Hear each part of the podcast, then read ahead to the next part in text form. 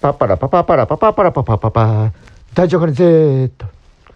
ヒマラヤやろうぜヒマラ。ラそこには仲間たちが。この番組は私大丈夫かねが日々の気づきを声のブログとして皆様にお届けしております。またパーソナル音声配信編集者としてあげつまさんを応援しております。はい皆様いかがお過ごしでしょうか。私大丈夫かねは期間限定で2歳さんを応援することにしました。依頼を受けたのではないのですが、もったいないと思ったので応援します。せっかく商品が合うのにうまく伝わっていないのは本当にもったいないと思います。うまくいくかどうかは分かりませんが、やらない後悔よりやる後悔。私の思いつく限りやれることはやっていきたい。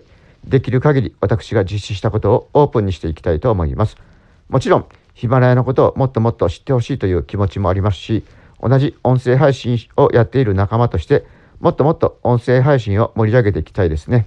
非公式でありますが、ヒマラヤのテーマソングに、あと2人の時間のエンディングソングを2歳さんは作成して、非常にいいものを持っていると思います。私は音楽の知識はないが、すごく良いと思いましたので、皆様にもぜひぜひ聴いてみてほしいです。最後に、私は商品を持っていないので、商品を宣伝するという形をとっております。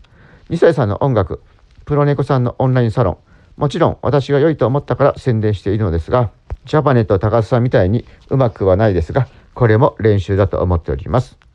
皆様方の何かの気づきになれば幸いです。ほいじゃあね。